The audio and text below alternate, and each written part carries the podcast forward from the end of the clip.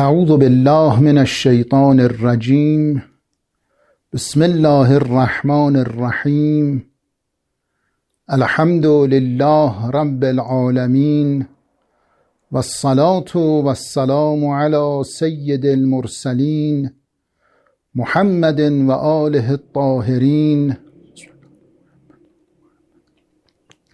سیما اولهم امیر المؤمنین وآخرهم بقية الله في الأراضين واللعن الدائم الأبدي على أعدائهم أجمعين من الآن إلى قيام يوم الدين أعوذ بالله من الشيطان الرجيم بسم الله الرحمن الرحيم شهر رمضان الذي أنزل فيه القرآن. هدى للناس و بینات من الهدى والفرقان فمن شهد منکم الشهر فلیصمه.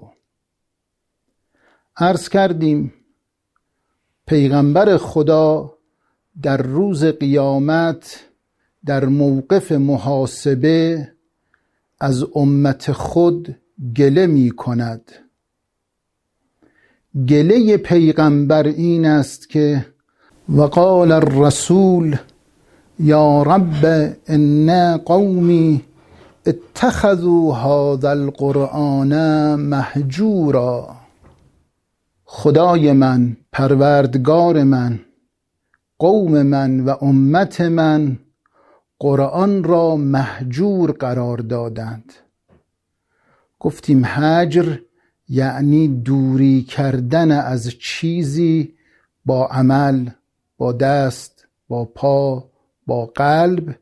عرب میگه هجر و مهجور. مهاجرت از همین بابه. انسان مهاجرت که می‌کنه از مکان اصلی خودش دور می‌شود. پیغمبر خدا فرمودند که قوم من از قرآن دور شدند. این دوری قوم و امت پیغمبر از قرآن چگونه است؟ آیا دوری از باب اینه که این امت دیگه قرآنها رو روی تاقچه نمی‌گذارن؟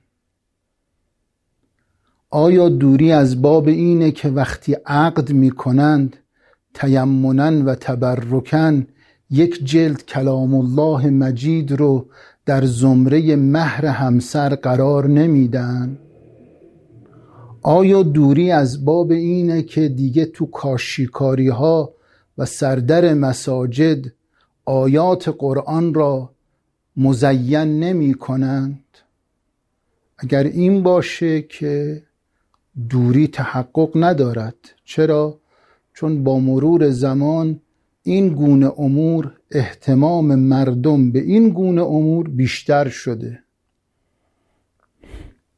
آیا دوری از باب قرائت قرآن؟ از اینکه مردم کمتر قرآن رو قرائت می کنند آیا دوری از باب اینی که حفظ قرآن مردم کمتر قرآن رو حفظ می کنند و به قول ما از بر می کنند آیا از این باب یقینا از این باب نیست. دوری از قرآن حقیقت دیگری است. البته نمی‌خواهم بگویم که قرائت قرآن العیاذ بالله منقصتی داره. نه. در قرائت قرآن ما روایات داریم که ثوابها نهفته است. من قرأ القرآن فی المصحف متع به بصره و خفف عن والدیه. کسی که قرآن رو از روی مصحف و از روی کتاب قرائت کند سوی چشمش فراوان میشه. گناهان پدر و مادرش که از دنیا رفتند تخفیف پیدا می کند نامه عمل اونها از سیعات سبک میشه. این قرآن را خوانده اما این قرائت اونقدر تأثیر گذاره که نامه عمل اونها از گناهان سبک میشه.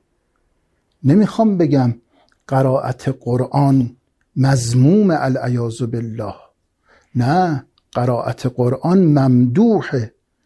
اما با قرائت قرآن آیا ما قرآن رو محجور قرار میدیم یا نه؟ سوال جواب اینه که قرائت قرآن رفع محجوریت نمی کند. یا مثلا حفظ قرآن.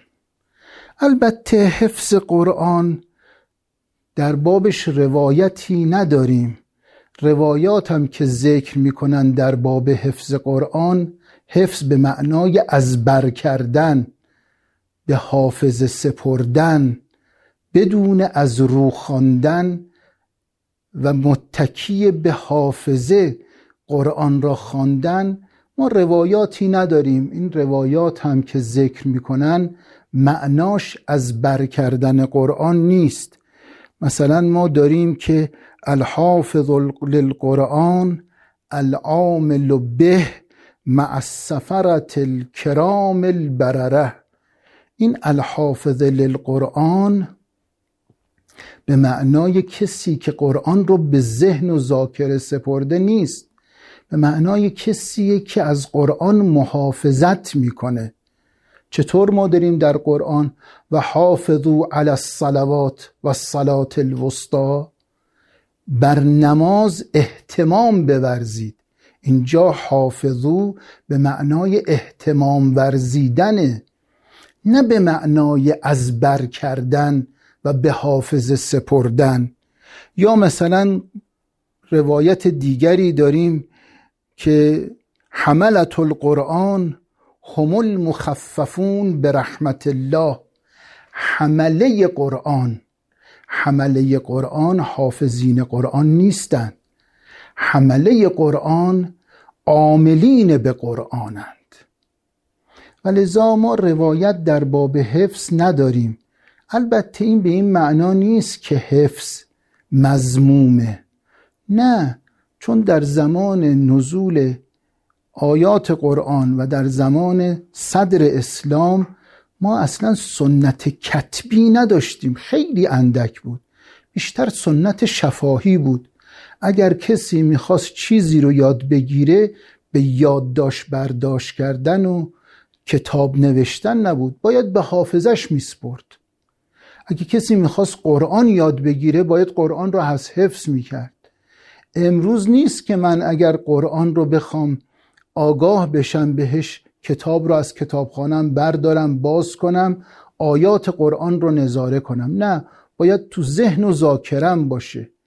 و لذا حفظ قرآن به معنای ازبر کردن یه امر ابتدایی بود. کسی که می‌خواست دانشی رو فرا بگیره باید اون دانش رو حفظ می‌کرد. حالا چه می‌خواد قرآن باشه چه می‌خواد علوم دیگه باشه چه می‌خواد یادگیری امور دیگری باشه باید حفظ می‌کرد. پس وقتی میگیم ما روایت در مورد حفظ قرآن نداریم این به این معنا نیست که می‌خوایم مقام حفظ قرآن رو پایین بیاریم. نه واقعش اینه که امروزه بزرگان ما برای اینکه حافظه خود رو تقویت کنند در سنین بالا بزرگانی داشتیم که در سنین 80 90 سالگی برای اینکه حافظهشون ضعیف نشه شروع به حفظ قرآن کردند. و در اون سن قرآن رو حفظ کردند و از طرفی ذهن و حافظه خود رو تقویت کردند. اما بحث ما در اینه که حافظ قرآن باعث عدم محجوریت قرآن نیست. محجوریت قرآن ارتباطی به حفظ نداره. می‌تونه انسان قرآن رو از بر بکنه اما قرآن رو به کناری نهاده باشه و از قرآن محجور باشه. می‌تونه تلاوت بکنه اما از قرآن برکنار باشه. می‌تونه این قرآن رو در خانه داشته باشه اما از قرآن دور باشه. می‌تواند این قرآن رو برای استشفای بیمار استفاده کنه و ننزل من القرآن ما هو شفاء و رحمه ولا یزید الظالمین الا خسارا. اما محجور از قرآن باشه. عدم محجوریت قرآن از قرآن به چیست؟ سوال عدم محجوریت از قرآن به عمل به قرآن است. آقایون این ماه ماه خداست و یک جوری این ماه با مولا امیر المؤمنین علی ابن ابی طالب در هم تنیده شده. در شبهای قدر این ماه مولا امیر المؤمنین به ضربت اشق الاولین و الاخرین به شهادت رسید. و لذا ماه رمضان را ماه علی ابن ابی طالب هم می‌گویند. مولا امیر المؤمنین در وصیتشون به حسنین یکی از فرازها اینه که الله الله فی القرآن لا یسبقکم یا لا یسبقنکم بالعمل به غیرکم. خدا را خدا را به قرآن. شما رو به خدا قسم میدم که توجه به قرآن بکنید. نکند در عمل به قرآن کسانی دیگر و غیر از امت پیغمبر بر شما سبقت بگیرن اگر بخواهیم پرده از محجوریت قرآن برداریم باید عمل به قرآن بکنیم. و بله عمل به قرآن مبتنی به اینه که من ابتدا در قرآن تدبر بکنم بعد در مقام عمل اقدام بکنم. بدون فهم مطلبی عمل بکنم این عمل من یقینا به نتیجه نخواهد رسید. علم بدون عمل عمل غیر مبتنی بر علم هر دو منسوخ است هر دو باطل است. باید علم با عمل باشه. اگر عمل تیره علم اون زه کمان و کمانه. اگر کمان نباشد تیری صادر نمیشه. اگر تیر هم نباشد کمان بلا اثر است. و لذا این دو با همدیگه هستند. اگر چنینه من اگر بخواهم عمل به قرآن بکنم و با عمل به قرآن از محجوریت قرآن پرده بردارم باید علم به قرآن داشته باشم. و آقایون در مورد علم به قرآن اینجا به قول ماها میدان معرکه و دعواست. تمام مشکل امت پیغمبر در اینه که ما چگونه قرآن رو اخذ بکنیم. در اخذ به قرآن آیا فقط قرآن ما رو کفایت می کند یا نه؟ و پیغمبر امشب فقط مقدمش رو عرض کنیم الله تفصیلش رو شبهای آینده. و پیغمبر پیش بینی کرد که یک کسانی می آیند که اینها عقیدهشون به اینه که فقط و فقط به قرآن میشه بسنده کرد. امروزه یک واژه فارسی برای این عبارت قرار دادن. همین حرفی که او زد حسبنا کتاب الله ترجمه فارسیش میشه قرآن بسندگی. به قرآن بسنده کنیم. اجمالا بگم حالا انشاءالله تفصیلش در شب آینده پیغمبر خدا این قرآن بسندگی رو بر نتافت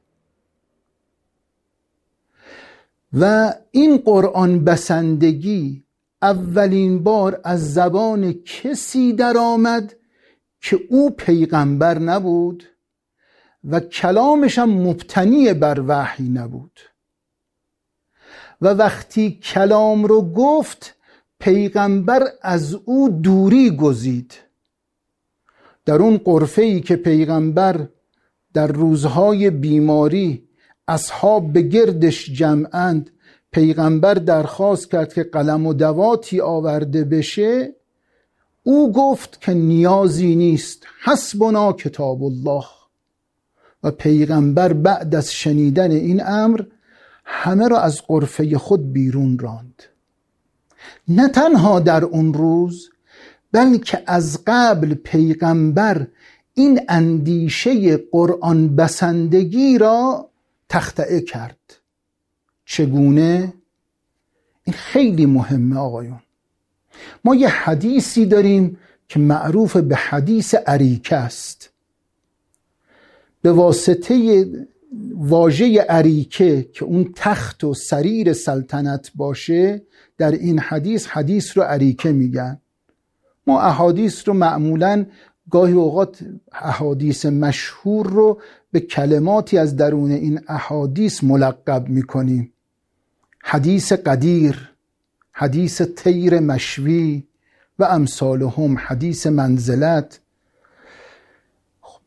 حدیث عریکه چیست؟ حدیثیه که در مجامع اهل سنت و در کتب روایی اهل سنت این حدیث حدیث صحیحه. از طرق مختلفی هم نقل شده. از طریق مقدام ابن معدی کرب از طریق ارباز ابن سلمی و امثالهم از طریق ابو هریره به اسناد مختلف نقل شده. و در نزد اهل سنت این حدیث حدیث صحیحیه. حدیثیه که در این حدیث پیغمبر خدا میفرماید در زمان حیاتشون الا انی اوتیتو هذا الکتاب و مثله معه. مردم آگاه باشید.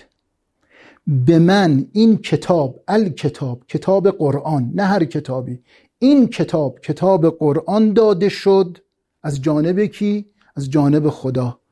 و مثله معه.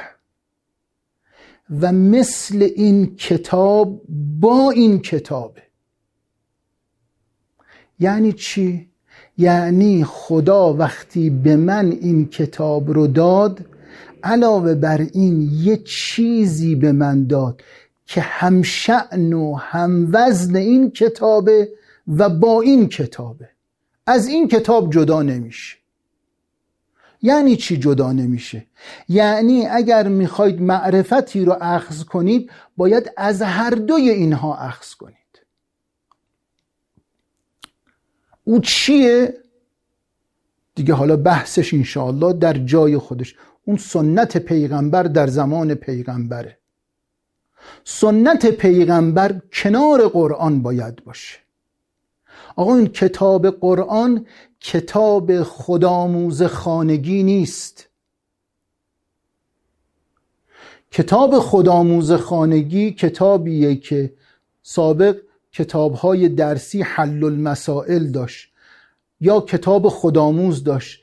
یعنی انسان وقتی این کتاب رو می‌خواند بینیاز از مدرس و معلم می‌شد. قرآن این گونه نیست. قرآن یک نسخه شفابخشی است که به وسیله متخصصی نوشته شده که باید متخصص بفهمد. و اون متخصص رسول الله که انشاءالله تفصیلش رو می‌خوام در شبهای آتی بیان کنیم. اما به اجمال بگیم پیغمبر فرمود مثل این کتاب با این کتابه که سنت منه. بعد از پیغمبر چی؟ بنابر حدیث متواتر سقلین اهل بیت پیغمبر. قرآن و اهل بیت قرآن و سنت پیغمبر در زمان پیغمبر اینها مثل کتاب و هموزن کتاب هستند. خب اینو داشته باشید. الا یوشک رجل شبعان او علا عریکته اما بدانید یه انسانی که شکمش سیره در حالی که به تخت سلطنت و خلافت تکیه زده می‌گوید علیکم به هذا القرآن. شما فقط به این قرآن مراجعه کنید و اون مثل قرآن رو رها کنید. اون هموزن قرآن رو به دور بیاندازید. فیما وجدتم فیه من حلال فاحلوه و ما وجدتم فیه من حرام فحرموه. اگر در این قرآن حلالی دیدید حلال. حرامی دیدید حرام. مثلش رو رها کنید که سنت پیغمبر چه میگه.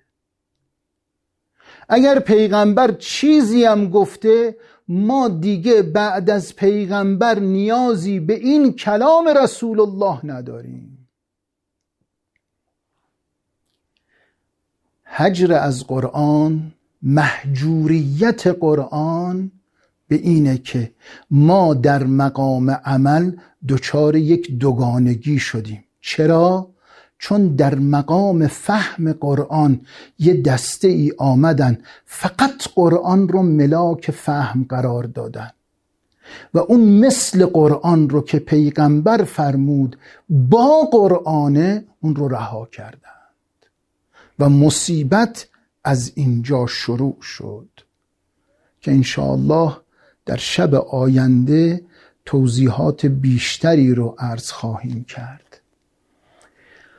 و آقایون یک کسی که در این دین قیام کرد و محجوریت قرآن رو تا اونجایی که می‌توانست با تربیت شاگردان و نشر معارف و علوم آل محمد صلوات الله و سلامه علیهم اجمعین.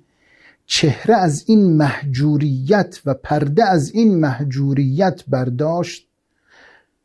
حضرت صادق است که او را رئیس مذهب می نامند السلام علیک یا ابا عبدالله یا جعفر بن محمد. ایها الصادق ابن رسول الله یا حجت الله علی خلقه یا سیدنا و مولانا انا توجهنا و استشفعنا و توسلنا بك الى الله و قدمناک بین یدی حاجاتنا یا وجیها عند الله اشفع لنا عند الله. این حضرت صادق صورت ظاهرش وقتی که ما تاریخ رو میشنویم میگن شاگرد تربیت کرد چقدر دین رو ترویج کرد احادیثش رو و کلمات رسول الله رو در سراسر بلاد پخش کرد. اما قافل از این هستند که امام برای تحقق این امر چقدر زجر کشید چقدر مرارت برد. و حکام وقت هم آزموده شده بودند. دیگه مثل سابقی ها جاهل نبودند. منصور دوانیقی علیه اللعنت و العذاب برای خودش عالمیه. می‌فهمد. او می‌داند که امام علیه السلام با این کارش چگونه تیشه به ریشه بن العباس داره می‌زنه. و چون می‌فهمد لحظه ای از آزار امام دست بر نداشت. راوی میگه من حضرت رو در اواخر عمر در حالی که کهنسالی حضرت رو فرا گرفته بود مشاهده کردم. دقت بفرمایید کهنسالی حضرت یعنی در سن 63 64 65 سالگی. حضرت رو شیخ الائمه میگن چون در بین ائمه ما در سن 65 سالگی به شهادت رسیده. سنی نیست. امروزه متوسط سنی بالاتر از این حرف هاست. اما راوی میگه من حضرت رو در این سن مشاهده کردم. دیدم که تن حضرت رنجوره و فقط از این بدن و جسم فقط تنها سر باقی مانده. بدن کاهیده شده ضعیف رنجور نالان. اون حالا تو این سن شما ببینید که با حضرت چه کردند. ربیع حاجبه. میگه یک شب در خواب بودم که از طرف منصور دوانیقی پیکی آمد که عجب الامیر. امیر رو دریاب. میگه من وقتی بیدار شدم پیش خودم گفتم که این وقت شب امیر که من رو خواسته کمر به قتل من بسته و الا معنا نداره. این وقت شب کسی رو حاضر کنن. میگه رفتم قسل کردم و آماده مرگ شدم. میگه رفتم به دربار منصور دیدم که نشسته و عصبانی نگاهی به من کرد. گفت که اگر چیزی از تو بخواهم اجابت خواهی کرد. و از روی ترس گفتم که بله یا امیر. گفت از تو می‌خواهم که در این دل شب به خانه جعفر ابن محمد بری بدون اینکه خبر بدی وارد خانه بشی و بدون اینکه او خود رو مهیا کند در هر حالی که هست او رو نزد من بیاری. می‌کنی؟ میگه من اون لحظه وقتی این حرف ها رو می‌گفت چون دیگه یقین پیدا کردم امر مربوط به قتل خودم نیست یه احساس آرامشی کرده بودم. میگه ناخداگاه گفتم بله. میگه اما وقتی از دربار اومدم بیرون و از خدمت منصور مرخص شدم میگه پیش خودم فکر کردم آخه تو چجور می‌تونی این آقا و این بزرگ هاشمیین رو اونم در این دل شب نزد امیر حاضر کنی؟ که هرچه با خود کلنجار رفتم نتونستم خودم رو راضی کنم که چنین کاری بکنم. حتی این بود که احساس می‌کردم با این فرمان از مرگ خودم رستم اما دیدم توانایی این کار در من نیست. امام صادق با این مقام من چگونه دست درازی بکنم؟ که فکر کردم دیدم در بین فرزندان خودم یه فرزندی داشتم که از همه قسی القلب تر بود. به نام محمد به او گفتم که محمد این کار رو انجام میدی؟ گفت بله. میگه او رو فرستادمش. میگه محمد میگه من آمدم. از دیوار خانه امام صادق پنهانی بالا رفتم. وارد خانه شدم. شب از نیمه گذشته. حضرت در درون قرفه و اتاق خود هستند. لباس راحتی پوشیدن و مشغول عبادتن. میگه ناگهان سرزده وارد اتاق شدم.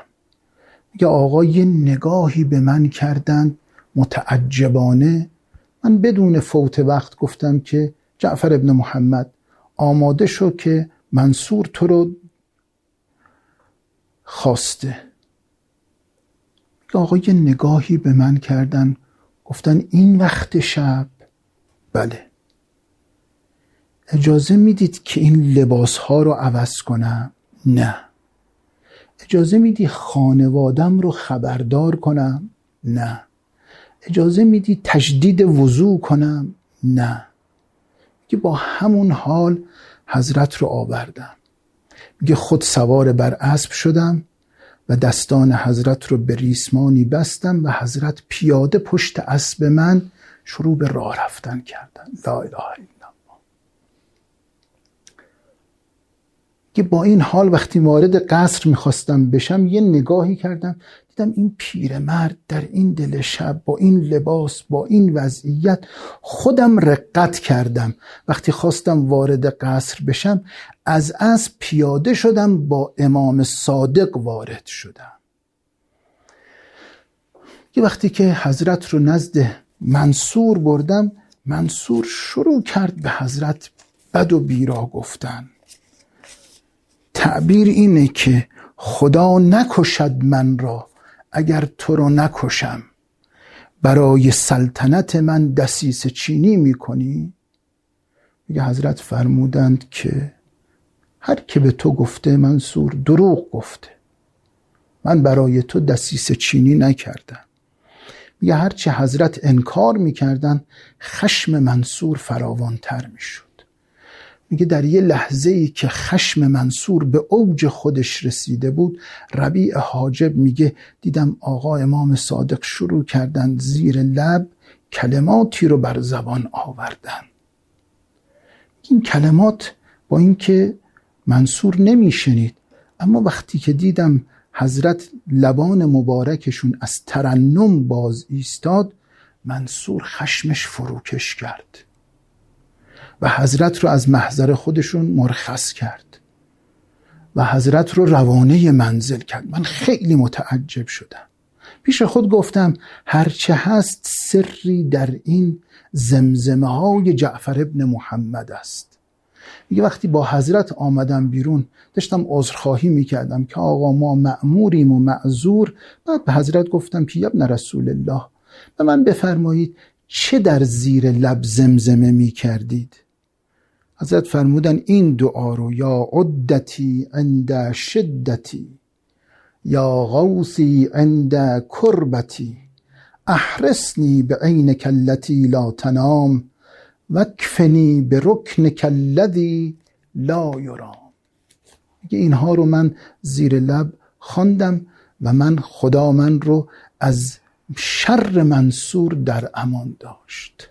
لا اله الا لا یوم که یوم که یا ابا عبدالله. ربیع حاجبه میگه دیدم در این لحظات امام علیه السلام لبانش مترنم به کلماتیه.